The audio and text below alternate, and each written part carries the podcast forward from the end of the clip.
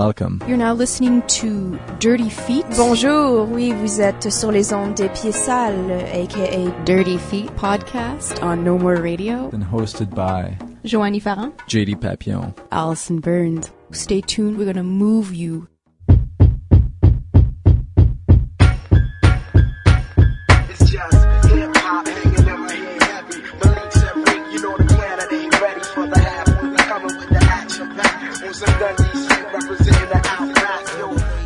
I'm so excited about our show today on Dirty Feet. We're going to be talking a little later on to a pair of artists who are involved with the Bust a Move Festival. It's the second year for the festival, and it's the 10th edition of the event Bust a Move, a street dance competition.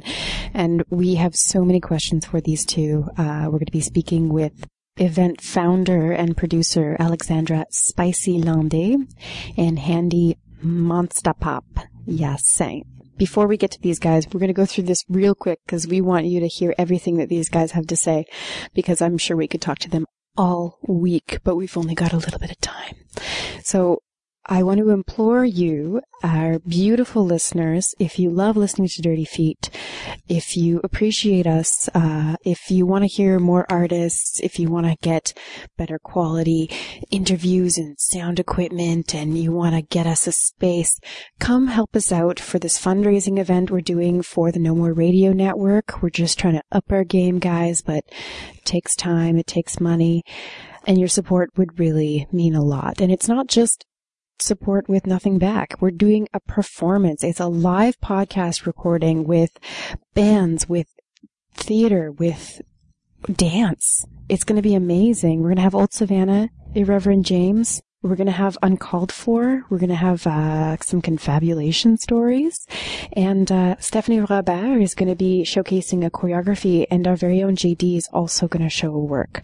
So it's going to be a lot of fun. It's $12 at the door, $10 in advance. It's May 10th. Doors open at 7.30. It's at the Rialto Hall. That's 5723 du Parc.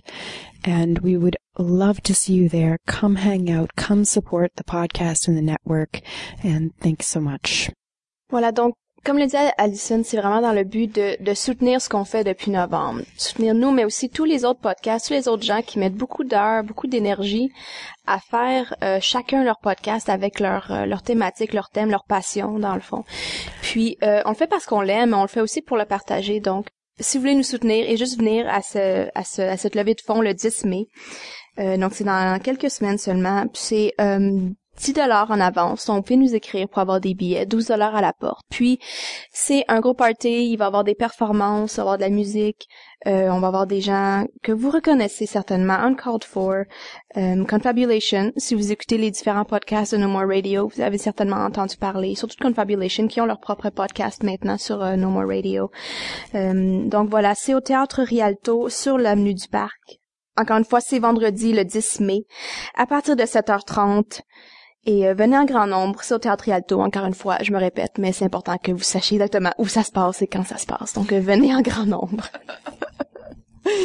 The only other news I have for you is we've got a couple new reviews up on Bloody Underrated. Uh, I went to see Kiss and Cry last week at Usine C, and uh, JD got to catch uh, Smutland, and we had the lovely two ladies behind Schmutland. Schmutland, Schmutland. remember? They corrected us. Yes, I'm sure JD got the linguistics, uh, you know, pronunciation workshop. He must have. He had to show identification by entering or something like that. It seemed like a very interesting event. What we're trying to say is we had the ladies on last week and they were hilarious and uh, they described their very unique show to us and then JD goes on to uh, to review it after seeing it. So that's great. Let's get to our interview today. Do it.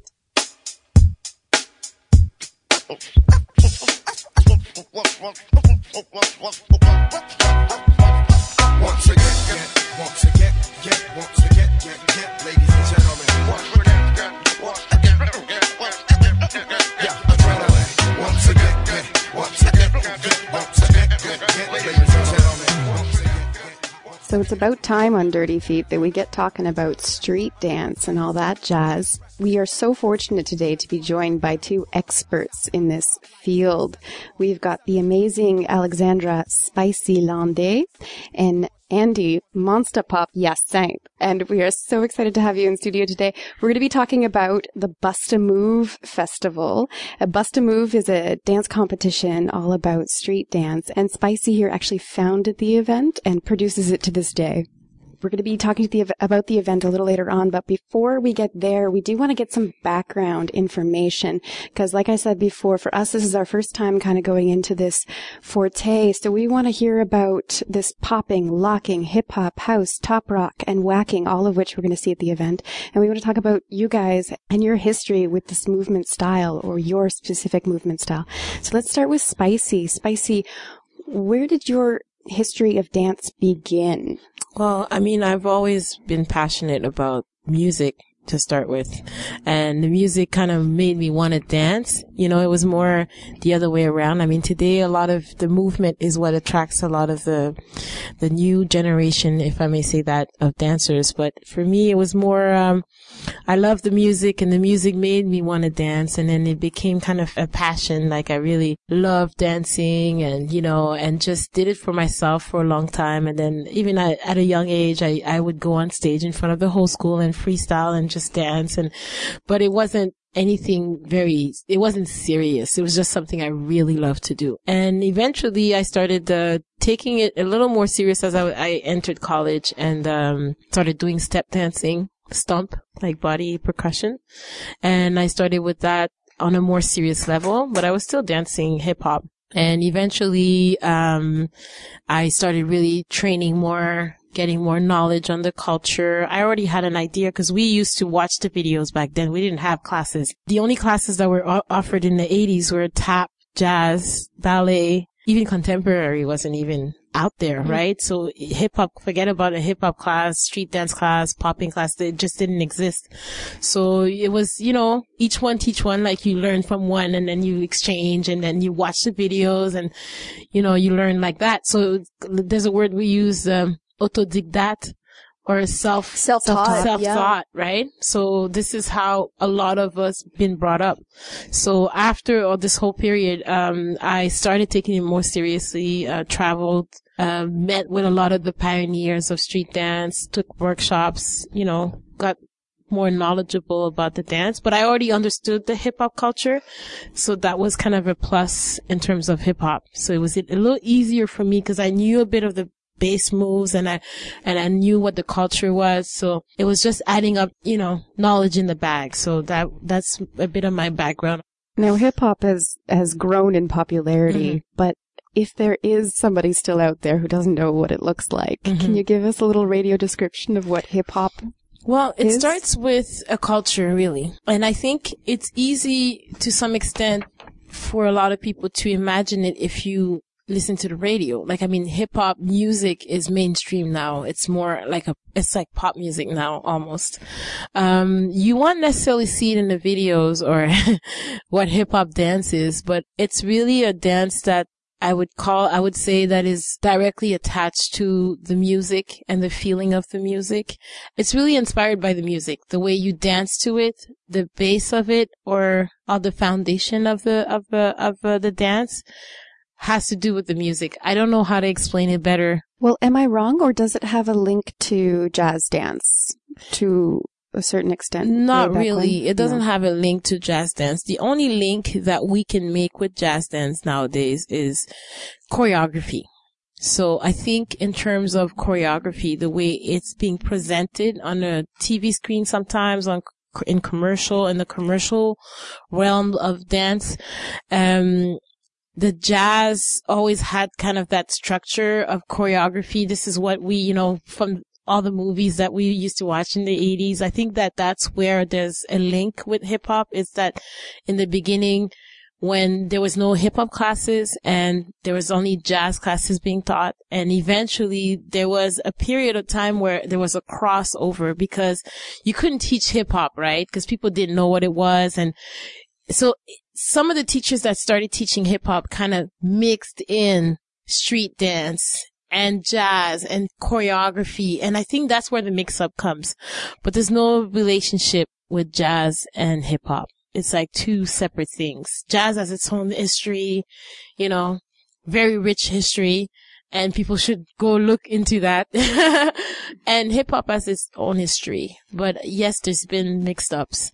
And I think with commercializing of dance, that's where I think the mix up with jazz comes through. Fair enough. Yeah. Yeah. Okay, we've got some other terms to define as well, but before we get there, I think we need to talk to Monsta and find out uh, what you're all about and where where your dance background started. And Um, well, dance background started first off with my mother. Basically, I come from a family of dancers. So, uh, there's my mother and my brother. My mother was, um, a Haitian folkloric dancer. And, uh, she traveled across the world, did some shows, and ended up coming here in Montreal. And, uh, that was always part of my environment, seeing my mom either dance or either even dancing, because also Haitian culture is, is, um, there's a dance called compa.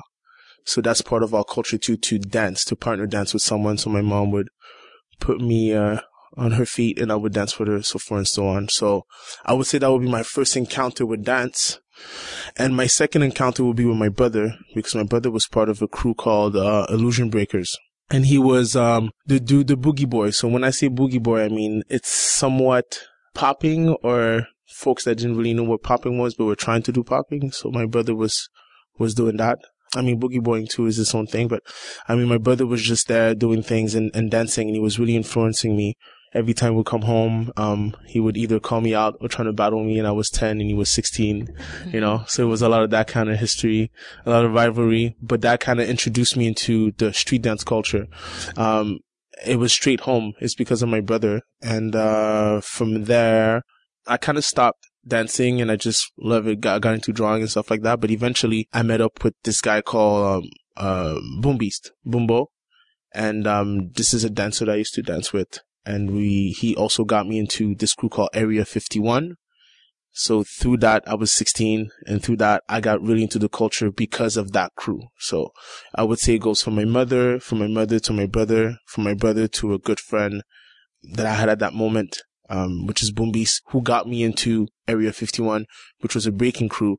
And then from there, everything unraveled. I started seeing the culture, seeing the, the scene, seeing different dancers, uh, learn from different teachers and so forth and so on.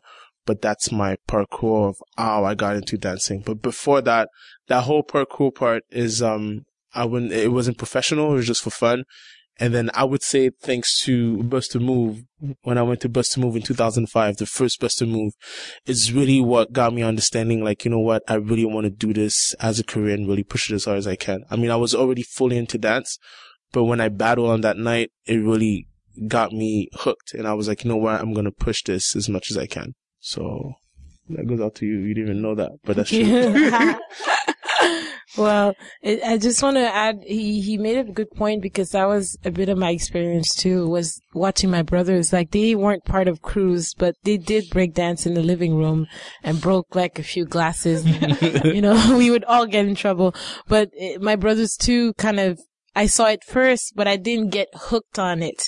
I just watch my brothers and goes, oh, that's a little crazy. We're going to all get in trouble because of you guys. And when I got into it, I, my brothers got me into hip hop music, but I really catched on later. But I just wanted to uh, make a link and thank you for the. no, it's, it's, it's honest. It's honest. Hmm there's Yeah. this theme, and, and you see it in the contemporary dance world too, where these these styles have to survive by passing them on. Videos only get you so far, classes only get you so far. But when you have the the person who experienced this work or this style, and you you have them in the flesh, that's where the exchange happens. That's where the dance continues to live on. Definitely, definitely. And we, we have a lot of, uh, people here in Montreal that set the ground for us.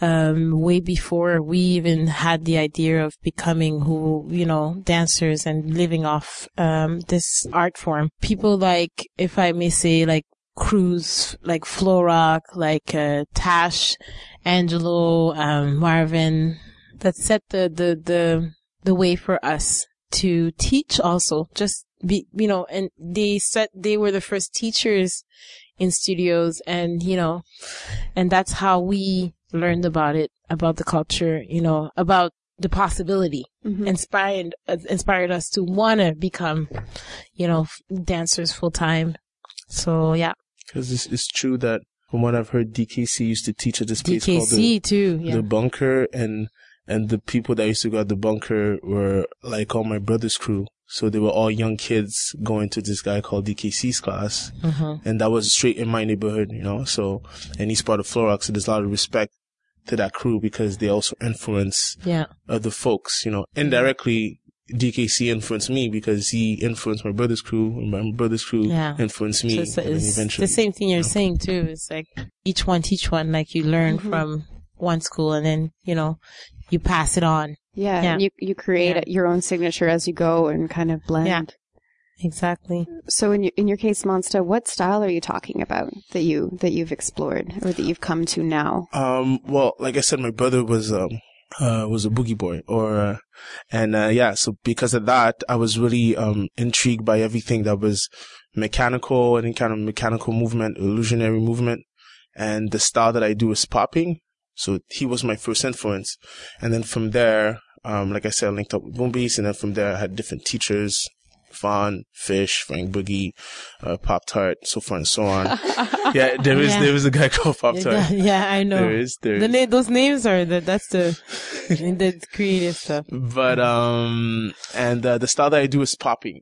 Can you give us an image of of popping? An image. Well, I I would say even before I would talk about popping, I would say just think about the robot. Basically, it's anything that is that's looking mechanical and robot-ish, you know, and that will be put under the name of popping. Now, why is it called popping? Is because there's a muscular contraction that you do, and it's called a hit or a pop. So is it, it looks as if your body is kind of exploding or something whenever you're doing it. And this will, will make it, um, would actually put it in the direction of popping. But before that, it was the robot. So basically any kind of robotic movement, so forth and so on will be put around that. So that's what I do, Poppy. And and I, I have to thank Monster Pop because thank you, thank I thank you for being here because I think I'm still sleeping. Yeah, when you asked me to give a to explain what hip hop was, I was like, uh, let me take a sip of water.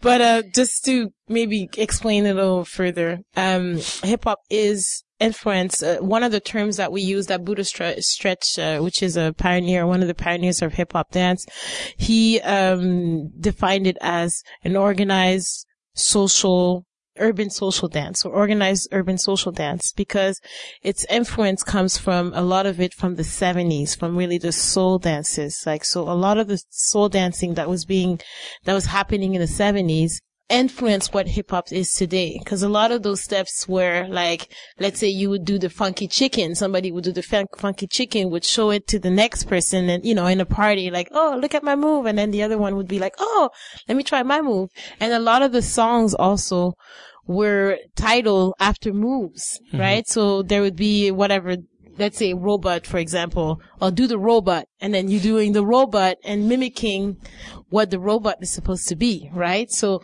that's a bit of the background of where hip hop and even hip hop music sampled a lot of the funk music from the 70s. So that's why a lot of the steps of hip hop, a lot of the foundation of hip hop is based off the 70s soul dances. Hmm. It's So like a that's the- collage. it's a collage, exactly. And a lot of the new steps that the kids are doing, you know, they do a move and we're like, that's the, that's just the running man reverse. it's been here for 20, 30 years, you know, what are you doing? You know, but to them it's new, right? So that's a bit of the same thing. It's like, you know, passing on the steps and Earlier, you talked about commercialized dance. Mm-hmm. Um, how do you find the hip hop that that hip hop is portrayed on the commercialized scene? You know, like these shows, like obviously So You Think You Can Dance, when they mm-hmm. have two minutes and a half to you know dance a certain style, or ABDC, America's Best Dance Crew. Mm-hmm. Um, even Ils dansent, the show. I think Danse. you you were a guest uh, choreographer. Guest Um, how do you find this? coach. Yeah, and coach. Yeah. How do you find this represents hip hop? Is it a good representation? Is it a bit under what it actually is? Some people would say it's for you know the more purists would say it's destroying the culture and hmm. it's terrible and you know it should never happen. I'm not of that school, but i still think that there's goods and bads for everybody. I mean, the contemporary that's being presented there, I'm sure everybody has opinions about that Yeah, too, you know? sure the salsa. I mean, every style of dance that's being portrayed on TV or commercially, it puts light on dance. So it's, it's, it's kind of a good thing for me because I find that it, it does make somebody go, Oh my God, I want to dance like this. And where can I take classes? How can I? So you, you build an interest, inspire kids to want to dance and really learn what those dance styles are. So I think there is a good thing about the commercializing. However, the problem is, like you said, there's time limits on TV.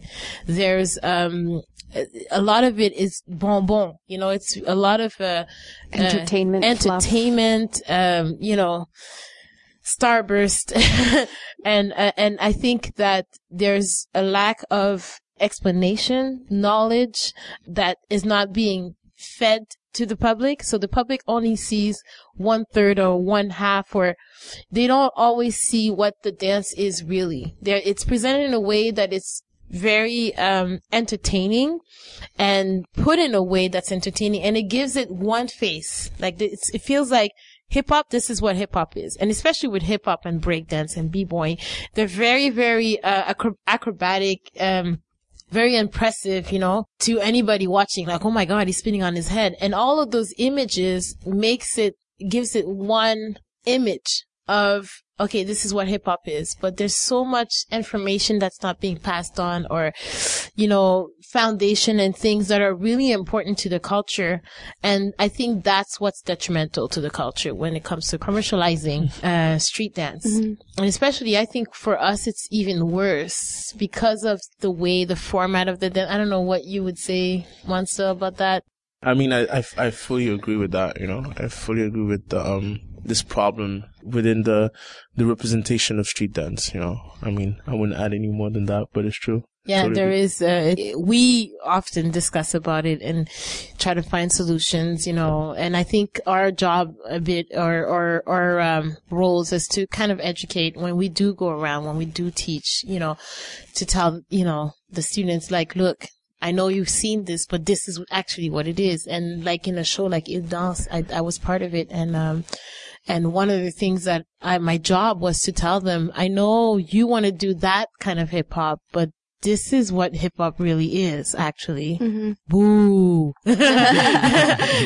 Uh. and, and, you know, it's work. It's like, it's like ballet. Ballet has a technique that's been there for centuries. Like, there's a structure and hip hop is a younger style, you know, street dances are younger styles of dance, but there is a structure. There is a technique and we're still learning it. We, we don't even master that, those styles yet, you know? We're still understanding, learning about them. So that's it. So it's just, it's, that's what's difficult is to tell them actually there is way more than what you're seeing on TV. So So I'm sure you would Yeah. strongly encourage encourage people to go see Bust a Move because Bust a Move has a more professional uh thing to it. I guess the dancers going there are not just you know they didn't just wake up, take a hip hop class, and going to the Bust a Move competition. Now do No. they?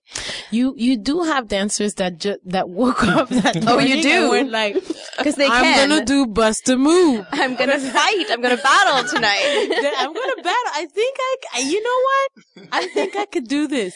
Though you have dancers that just started six months ago, and that's the beauty of Bust a Move. Cause you never know, because street dance and hip hop dance and popping and locking and all those styles are really, yes, there's a technique, but there's something spiritual that happens when the music hits. For some of the dancers, there are dancers that haven't, and I'm sure you've witnessed it, uh, Monster, a lot of times. Dancers that have only danced for uh, one year, for instance, taking classes, they go do a battle because it's another structure too. You know, it's a two minute structure on a certain specific beat. And if it hits you in a way that you just, you can lose it and really win the competition over people that have been dancing for years. So that's also tricky, right? But at the same time, you have a panel of judges that are like, they know, like, they know their stuff. Like, they've been around. Some of them, like, Toni Basil's coming. Toni Basil, who sang Mickey. Oh, Mickey, you're so fine. You're so, yeah. She's going to be one of the judges. You're She's kidding. judging locking. Yes. She's the locking judge because she was a member of, uh, original member of the Lockers, which is a locking, uh, group created by, uh, Don Campbell. That's so cool. Jr. Don, Don Campbell, sorry. And also the dancers, but you are right. A lot of the dancers that are there have like practiced years or Tons like and tons. tons and tons of hours Yes. of understanding the culture, understanding the steps, understanding the, the, the technique behind those styles. So yes, you do get a, a better sense of what these, a good sense of what these dances are when you go to Bust a Move for sure. Can we describe what uh, the competition looks like? The the main event of the festival is Bust a Move is the competition event. Yeah. Uh, is is it categorized? Mm-hmm. Is it the same judges for each category? How long is each competition? Do you compete several times? What's the format? Well, Bust a Move is one of the, it's a becoming an international battle, first of all. So we invite dancers from all over. So, so far I'm getting a lot of the USA are coming, um, you know, across Canada, a lot of dancers across Canada, some dancers from Europe. We've had dancers from Asia also come through. So that's the first thing. It's international. Um, also we categorized it in those six dance categories. So, uh, hip hop, locking, popping, house, whacking, and top rock. So th- there's only one judge. It's one of the rare, um, international battles that only has one judge judging you. Cause usually it's all of the judges judge what each category. So like Or- a whacking judge exactly. hip hop and Yeah. It, like the decision, the, let's say it's a whacking judge, a specialized whacker judging a whacker dancing. Well, he's going to have two points. Like his vote will, would count as, as two, right? And the rest of the judges will count as one. But that's in, around the world. A lot of the competitions are like this. At Bust a Move, you only have one judge. So the judge is a specialist and makes a decision based on his knowledge and mm-hmm. and just decides to him at the moment on the music who was the better performer or dancer or and you have a head judge that's there just in case there's a lot of tiebreakers and and the, the the the head judge comes and breaks the tie if there's too many tiebreakers but that's the structure so it's really category by category so you see the prelims of the, the hip hop prelims of whacking prelims of locking and then same format the next day with the semifinals and the finals. And the dancers either face one, one faces the other, so one on one, or two on two. okay. So it's either depending on the categories. Where's the public? I wonder. Are The they all around? Yeah, the public, if you've been to La Tohu, it's like a circus venue, right? So Right. everything is, everybody's sitting around. So the stage is kind of in the center and everybody's around the stage. So that creates kind of a, it's for Buster Moves, it's a great venue for that because you can really see from wherever you are in a room mm. and the energy stays, whether you're up on top or at the bottom, you still feel the energy. Mm. Yeah. And you could see well too. Yeah. When we were talking about commercialized dancing, we were talking a bit about the format too. Uh, for you, creating this event, are you saying or do you feel that the competitive version of, of street dance is the most pure or is the one that fits the stage? That's a very good f- question. That's a very, very good question. To me, dance can be expressed in so many ways. And that's the thing. I think that's the lesson too with the whole commercialized versus dance on stage in a, in a professional setting versus battles versus dancing in your room, dancing in the club, dancing in a cipher. There's like different ways of expressing yourself. And to me, it's, it's a question of either you explore all of them and you see where you fit best. Maybe it's two out of five or six, or, you know, or you stick to, you know what I mean? You stick to one. But I don't think that one is better than, than the other. Each one of them have their sides, I think, for, for each. Some commercial dancers are actual real street dancers. So they're real professional trained street dancers. So we can't, this, this is where the line is very like, it's a very thin line between commercial and actual professional street dancer. There, there are like the, we cross the line sometimes. So it's just in the way it's being presented and explained. I think that's where the, you know, confusion comes, you know, and a battle, like I said, a lot of the times it's going to be street dancers that are going to be there. And so the advantage is is the people that are attracted to it. uh, in a battle. I think it's the, yeah, it's a lot for me doing Bust a Move just to start. It wasn't even about the competition because even the first ver- edition of Bust a Move, there was no winners. I don't know if you remember Monster Pop. There was no, it was just a showcase. It was like two dancers facing. For me, it was bringing the community together. It was that energy that you get from meeting a pioneer, meeting that person that you see on, in a movie or like doing a street dance. You know what I mean? Um, a movie or, or, um, be a pioneer of a style that's in front of you and you meeting that person and exchanging and other dancers from across Canada, mm-hmm. across meeting each other and seeing, oh, you love that too. I love this too. And it's the communication, the, co- the conversations and the, the, the collective. That's what was for me the goal of doing Bust a Move. That's why I wa- I wanted to do Bust a Move. Cause it was also almost a selfish reason cause I wanted to meet all these people. it was a good excuse. And I wanted to meet those dancers and be inspired too. Why do you think we do this podcast? Yeah, that's right. exactly. Um, I'm wondering where uh, breakdance fits in the hip hop culture, or does it? Mm-hmm. It's not in any of the you know main categories of uh, of a bust move. I was Yeah. looking because I guess yeah. I guess breakdance is is um uh, again maybe with the commercialized of it Mm-hmm. is well known or the image of it is pretty clear in people's mind because Mm-hmm. we we've seen it in the metro, we've seen it in video clips, you Mm-hmm. know, we've seen it in uh, a whole bunch of different contexts. Um, so where where does it fit? Um, I mean, it, I mean, it's actually also called b-boying, but there's a Right. part of b-boying that is part of the competition, which is Mm. called Top Rock.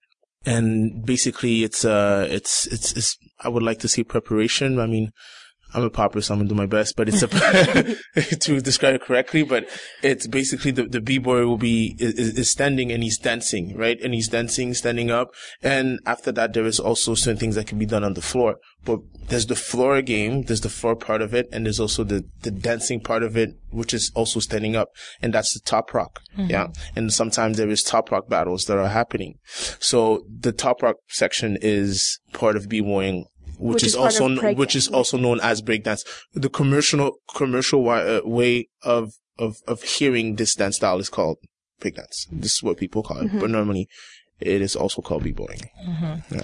But it's exactly what Monster Pop said. I- I'd like to add that breakdance or b-boying is the first hip hop dance. Just the first dance that was associated with the hip hop culture is breakdance and b-boying. Well, b-boying. Let, let me use b-boying as a term.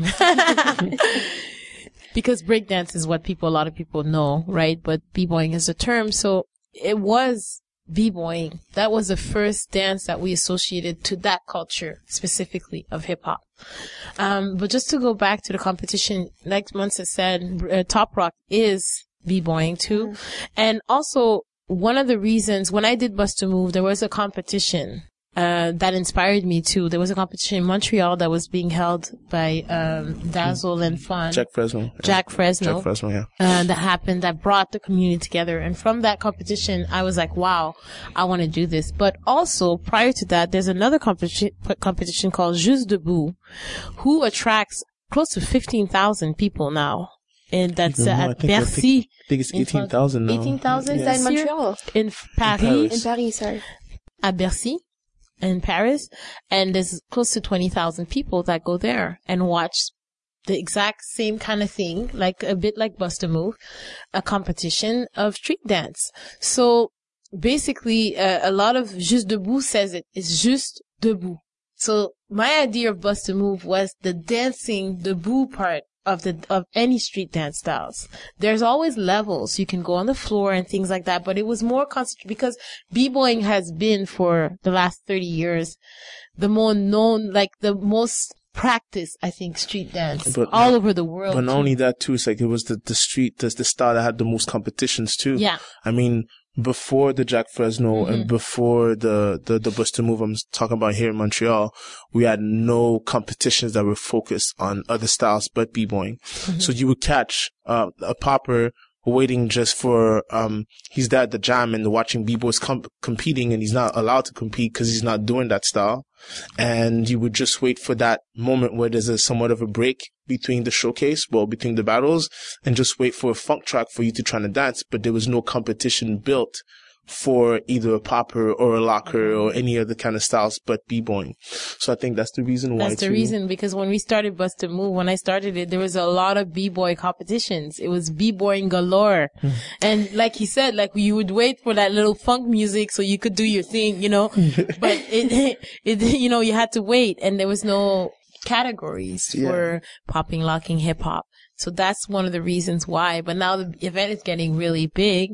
I, I did have breakdance, actually b-boying and Bust a Move twice already. So I've had that, uh, b-boying, um, categories. But, um, it's gonna come back for sure. I'm gonna allow, like, there's gonna be in the future, in the, within the festival, I wanna, you know, integrate b-boying again. I would just like to add also that I feel that Bust a Move, through all the additions, kind of built a community, built the dancers because you had somewhat of a goal. You're like, all right, you know, you were training because you, you, you love dancing. You were dancing because you love mm-hmm. dancing. You were dancing because you were going to ciphers or going to either to clubs to, to exchange with other dancers. But also one of your goals is like, you know what? I want to go the best to Bust a Move and I want to rep, you know, rep, which means represent, you know, I want to go and Oh, thank you. rep. Yeah. We're like, big lingo. Sorry. You want to you want to go and um and showcase what you're doing. And Bust a Move was a great way for other dance styles than b-boying to showcase themselves in, in, in on the stage. You know, I strongly believe that Bust a Move was uh was was something that was really strong for the community for the simple fact that. Uh, people had something that they had, they, they, they had somewhat of a goal to work for. I mean, dancers were dancing because they were exchanging. They were dancing because they wanted to dance with other dancers, go to a club, or just, you know, just to have fun, just to, to, um, discover this dance style or so forth and so on. But the good thing though is that Bust a Move was a place where other dance styles than b-boying was able to be showcased, you know. I mean, that's how I felt when I did the Bust a Move, the first one in 2005, and then I kept on doing the other ones for the simple fact that, hey, I'm able to compete in a competition or showcase myself in a place where my dance style is put forward and it's not just a side thing that is put to the side, which was often happening in b-boying competitions. But, and, and, and no puns towards the, the b-boy competition because the focus was b-boying, so it's totally understandable. But, um, yeah, Bust a Move kind of brought that and I felt like that, that, that was a strong help to the, um, construction of the scene that there is right now. Cause Montreal right now, when it comes to street dance, is, is, is known internationally now. And it wasn't, uh, back in 2005, you know. So now it's well known internationally for And For one one thing I want to add too. Thank you, Monster, for talking about uh, what Bust a Move does for street dancers. But one thing also that's important to know is that Montreal. We talked about commercial. There's not that much work, even for a commercial dancer here in Quebec. Let's say you wake up and you want to dance like so you think you can dance. First of all, the show is cancelled. Number two, in Canada, yeah, we don't have the show anymore, right? Number two, it's there's not really that much work as a dancer here in Quebec. So it's it's already very it's difficult for both sides of things. And Montreal as street as a street dance community is known as a training community. So people train a lot here. Like people will train, uh, you know, compared to Toronto where there's a lot more commercial work possible. Like whether it's like doing, um, ads or, you know, dancing with a, a, a star, or, you know, the Drake is. Drake was in, in, in Toronto. A lot of Toronto artists are now mainstream artists around, are known around the world. So Toronto is a city where you can go and there's more work, commercial work. Whereas here there's less of it. So we train a lot more here. So I just wanted to make that distinction. You'd say that well, Toronto too. a- Toronto, there's a lot of good dancers training. I have to give a But shout I think out. it's I- just, I yeah. have to give a shout out to Moonrunners because Moonrunners they're, they're, and- they're, they're the craziest dudes in town. Boogie Brats, Yeah. Frank Boogie, all They- the kids. they in Toronto? Tony, yeah, Yeah. they're amazing dancers in Toronto too. And b-boy too, the b boying com- community in Toronto is serious too. So, yeah. And in Montreal, we have Eight Count, who's been, Mm-hmm. you know, exploding in the States, I think. Yeah. In They- the past few years yes. with ABDC, yeah. ABDC, and they're more the commercial Yeah. commercial dancers here from Quebec, but they've crossed the borders definitely, And and, they- they're doing. Some of them are doing really well. Kim Really is dancing with uh, with Beyonce right now. That's right, Kim So Jongala, yeah, yeah. congratulations! And even uh, Vincent uh, also danced for um, uh, Nicki Minaj. So there's been a lot of uh, even Danielle Dory uh, has danced with uh, Rihanna and and uh, who else did he dance with? Rihanna and J Lo. So you know they're doing they're making big moves over there too. So even if the work is not here, you could go out there and, and find it. You know if that's what you want to do, commercial dancing. Yeah.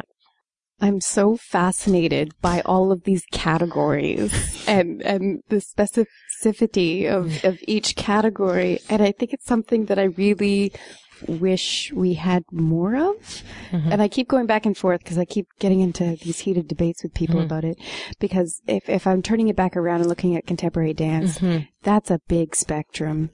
And we always talk about making it accessible and drawing people in. And if you come and see like a really abstract theatrical Nicolas Quentin thing and you just you cry and you want to throw up like you're not going to come back and see another dance show. Mm-hmm. Or you go see La La La Human Steps and maybe that's more your style very kind of neoclassical bah mm-hmm. you know? And so I I I find it's really helpful when you put categories on things so people Yeah. know what they're getting themselves into and what they like and what they don't like They don't and like, and it's funny. language It's funny. I like that you make the comparison because also a lot of us are like like we we talked about earlier. We're attracted to that kind of uh, street meets contemporary, or maybe more a different approach to to street dance, which is in theater on stage. So we also love. We also watch contemporary. Like I mean, I see some of the pieces too, and I, I see the differences. Of course, you know, like you you mentioned just now. But in street dance, we I, I I specialize in hip hop, but I'm also a locker and I house dance and I do stop. So and I've done popping, but I suck. I'm admi- admit- admitting it live. Monster Pops tried with me, but but Monster too. He does other styles, I'm right? Not, I, know, I don't. I don't. We're not specialists in the other styles. I just I like to humble myself and just say pop. But he I can do hip hop. He can do locking. He can do house. He can do a lot of the even breakdance, b-boying. Like, so this, we, we do love the styles, but like you said, we try them and then something sticks. There's mm-hmm. something that you always go back to. Even if you see the others and you're like, oh, I like that, but this is what I really associate or, you know, see myself doing or that I really, I'm passionate about. And it's great that you you have the words mm-hmm. to identify. Yeah. You can Yes. say, "I want to take a I want to take a locking class, Locking class, popping class," yeah. and you, and they can a show or a class can advertise what it is advertise they're what offering. it is. And, and also just, and sometimes this is what happens with anything. We say street dance or, you know, but they're not all from the streets. Not all the styles were born in the streets. Some of them were born in clubs. Some of them were born in parties. Like hip hop is more of a party, you know, party club kind of dance like houses. But then locking is more like showcase, also party, but like it's different um cultures also just the way you dress to lock is not necessarily what you're gonna wear to dance hip hop so it's some nowadays there's more of a crossover in terms of how you dress but it's different fields different music like diff- popping different eras, eh, different eras, different cultures. area. Also, if you think about it, it's also it comes from different parts of America. Of you know? USA. It's, That's a good it's point. a lot of what I was like. Mm-hmm. Afro American culture, you know, mixed with also uh, Latin American culture. You know, I mean, if you think of popping, comes from California, Northern California, migrated slowly all the way towards the south. I mean, if you think of b-boying, it's from New York, which is totally on the other side of the Mm-hmm. uh, of, of of America. You know, um, if you think of locking, same thing on the West Coast, and then what I'm from Chicago. You see, like, it's, like you said, like, and the music is different too. Like, locking and popping is primarily, okay, not all the time, but primarily done on funk music.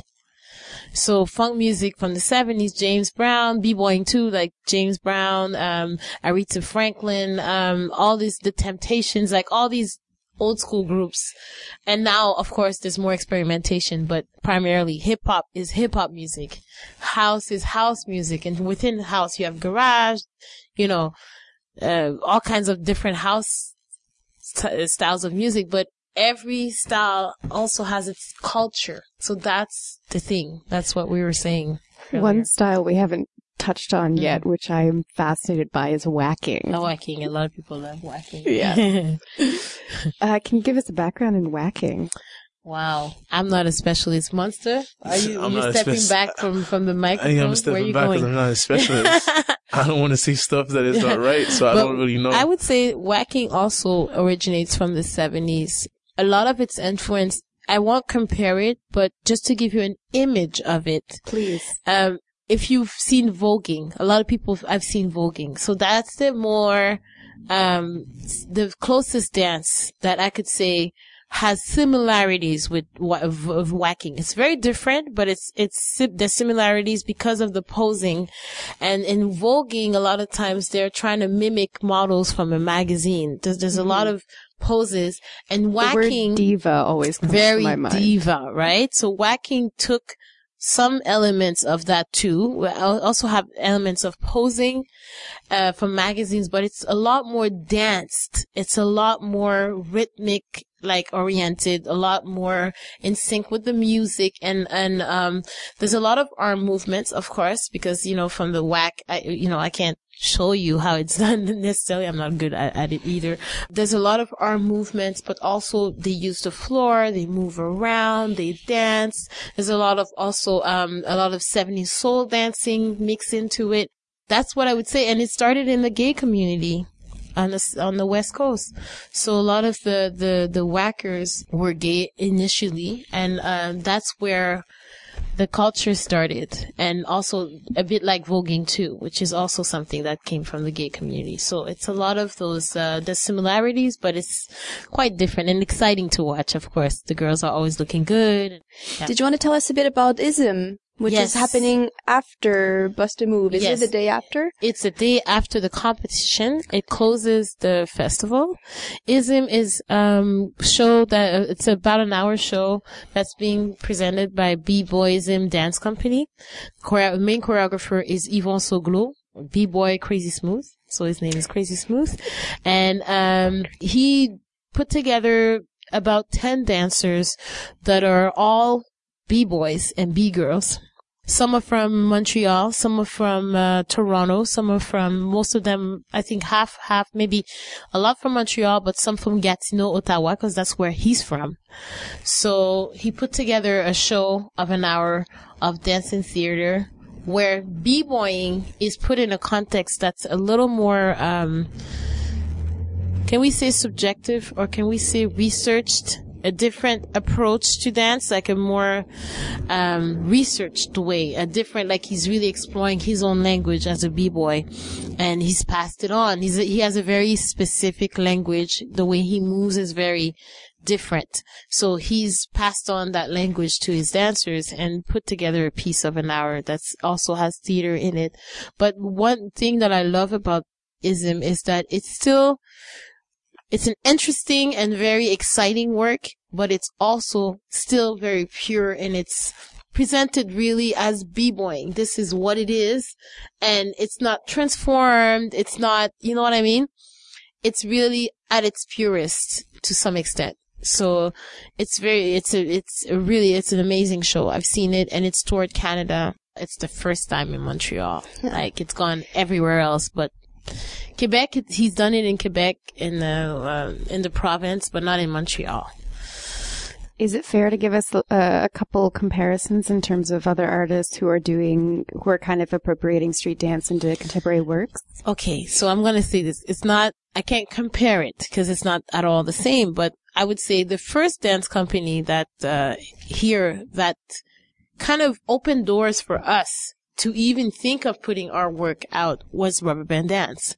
So Victor, with Victor's work, because especially in the beginning when Victor incorporated breakdance, ballet, and contemporary to his language and his work, that was the first for us kind of beginning of that form here in Quebec. Like it was the first example of how we can blend the styles and, you know, create something. And he's created his own language, rubber bands dance group, like, you know, company is really like its own thing now, but it, it did incorporate breakdance. So I think that would be a good first example of that w- without being it it's separate things, but you know, if we can put it in that category.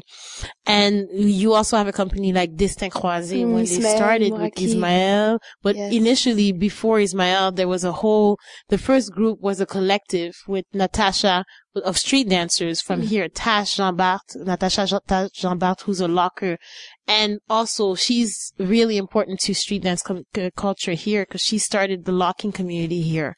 So she's responsible for what locking is today in Montreal. So she set the grounds for a lot of street dancers too. She was one of the first female breakers and lockers here. So you had also Dr. Step, who's a b-boy. You had Zig, who's a b-boy, part of Destin Croisé. And that was, and then you had Freezer. All of those were street dancers. And that was the first, and Ismaël, who was a popper.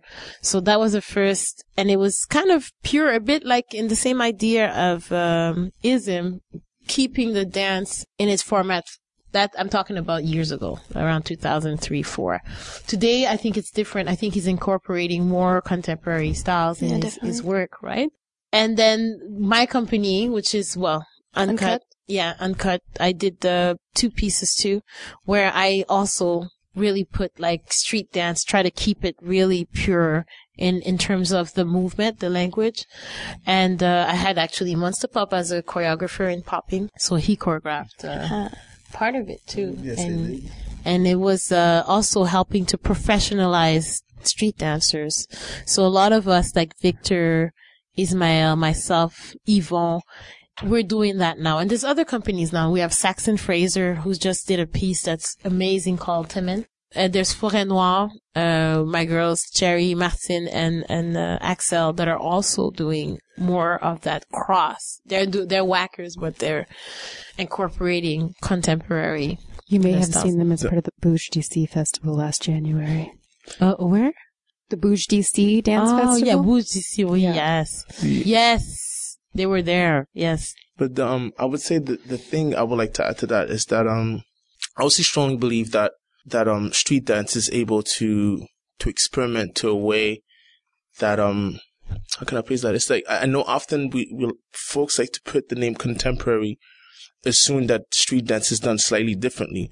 But I believe that street dance has that spectrum where it can actually go to that way. It could actually experiment in a different way than the typical way that people know. Like, okay, yeah, I'm a popper, so I'm going to dance on this electronic music and I'm a b-boy. I'm going to dance on this like super hype hip hop beat. But I mean, street dance also, as a dancer, when you train, you do experiment. You try stuff. Mm-hmm. You dance on different mm-hmm. music. He does So- with no music. Did you, there's You- so much experimentation. you know so so at the same time this is for me the, the the slight problem i have is as soon as street dance does something slightly different from what the typical people would actually expect from street dance it is automatically put under contemporary and i'm a i'm a, I'm a mm-hmm. pro i'm pro street dance but i'm like no street dance also has its its experimental part of it. Street dance also can be put in theater. And no it's not because i'm not putting um, a hip hop track and I'm putting something different, something that is more ambiance, you know, like that means that it's, it's, it's automatically, um, put into contemporary. It's not because Yeah. I'm doing something that is more researched that is automatically Yeah. that I'm taking away the title of street dance. I still mm-hmm. believe that street dance can go to that point. So that's the only point I want to add. Thank But- you for saying that because Yes. after once you started answering my question, I thought, you know what, I ans- I asked the wrong question. Mm-hmm. It's not, But it's okay. It's, It's- okay. But I, I just want to add something which is straight with that. Hip hop and street dance is contemporary at the same mm-hmm. time. I'm not con- contradicting him. I'm just saying it's contemporary because it's today. It's in the moment. It's in situ. C'est, là, là. Ça se passe là maintenant. I'm chicken chick French. It's it, in that sense, right? It's today. So it is contemporary, but what he's saying is, is true is that it is, it could be presented in a way that's not contemporary in, in what we know contemporary is, but in a very research and deep uh, and and and um, you know, explored and and thought of. You know, me uh, when I did retrospect, it took us two years to present that piece, and it was pure hip hop beats and and you know, and some of it wasn't. I had violins and I had like rock and roll and I had different styles of music, but the the it took two years. To, to, to do it from the, the start to, to the end. So there was a lot of work in there. And that's why, and I agree with you that it could be pushed to limits that are like, even Mm-hmm. with the body, you wouldn't even, how do you go to that, you know, extent with that, with the dance? It's just a, uh, the struggle of, I mean, me as a street dancer, that's the struggle of as soon as you, something is done slightly different within that dance style, it is put under that tag of contemporary. And I'm saying mm-hmm. that even the word contemporary, I have no problem with that. I mean, if, if, if it, if it is, then let everything be contemporary, you know, which means mm-hmm. even if I do a dance That's battle, right. then put it under contemporary. That's This is going Don't- back to my problem of Yeah. not having enough categories. Exactly. What is it? hmm So basically that's it. And, and like I said, I'm, and I'm repeating myself, but it's soon I felt that street dance is actually doing something more creative, mm-hmm. more research, more theater like, you know, th- that has more strength, then automatically there's that tag that comes in. But you know, just to, to continue on what you're saying, because you have a good point, which is the categories. Some people have a problem with categories because mm-hmm. it, it you feel like you're put in a box. There's no limits. Like for me, for instance, now I'm gonna contradict myself on everything I've just said for the past hour. I truly believe in true freestyle and improvis- improv, like true expression of oneself. So how do, does oneself express themselves?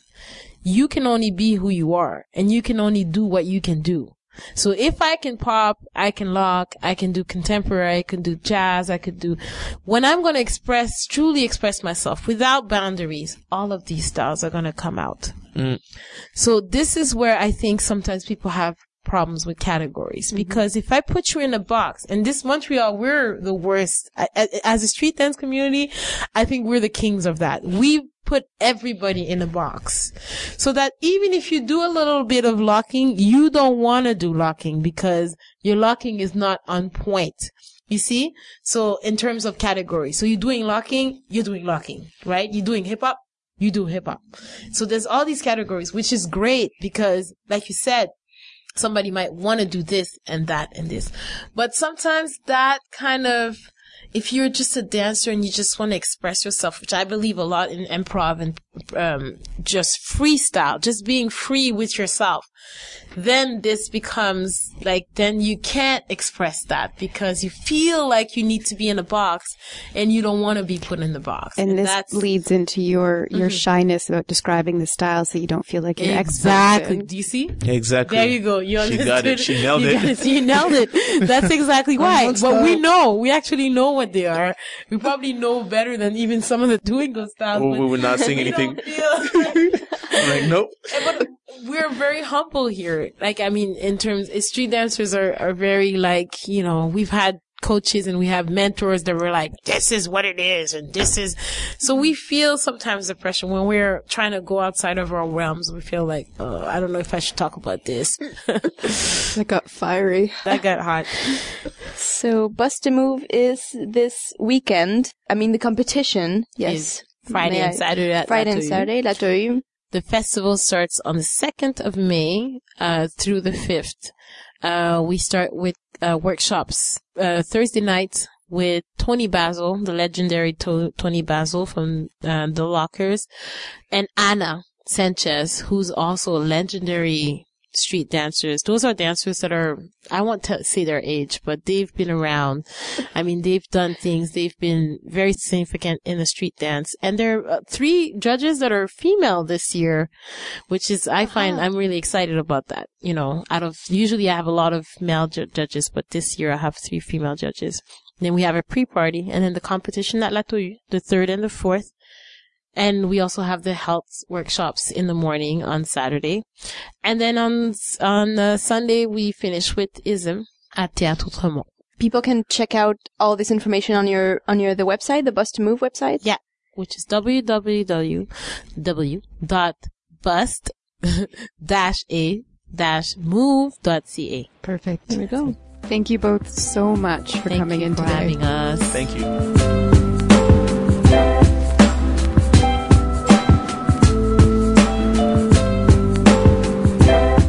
Newsflash, everybody. On Friday, May 10th, No More Radio and the Rialto Theatre present 360, a live podcast event featuring musical guests, Irreverent James and the Critical Mass Choir, and Old Savannah. The show is being co-produced by Stephanie Robert and will feature a slew of great performances. Check out nomoreradio.com for more information. Annoncement spécial. Le vendredi 10 mai, No More Radio et le Théâtre Rialto présentent 360, un podcast enregistré live euh, avec des invités musicaux Irreverent James and the Critical Mass Choir et Old Savannah. Le show est euh, coproduit par Stéphanie Robert et euh, aura plusieurs grandes performances. Regardez le site de nomoreradio.com pour plus d'informations. Dirty Feet is recorded every week at the Montreal Improv Theatre. Check them out at montrealimprov.com. Dirty Feet is produced and hosted by Allison Burns. JD Papillon Joanie Farran. and distributed by No More Radio. You can find more about our show at nomoreradio.com. You can follow us on Twitter at Dirty Dirty Feet. And you can find us on Facebook at Dirty Feet Podcast. Tune in next week for a whole new show.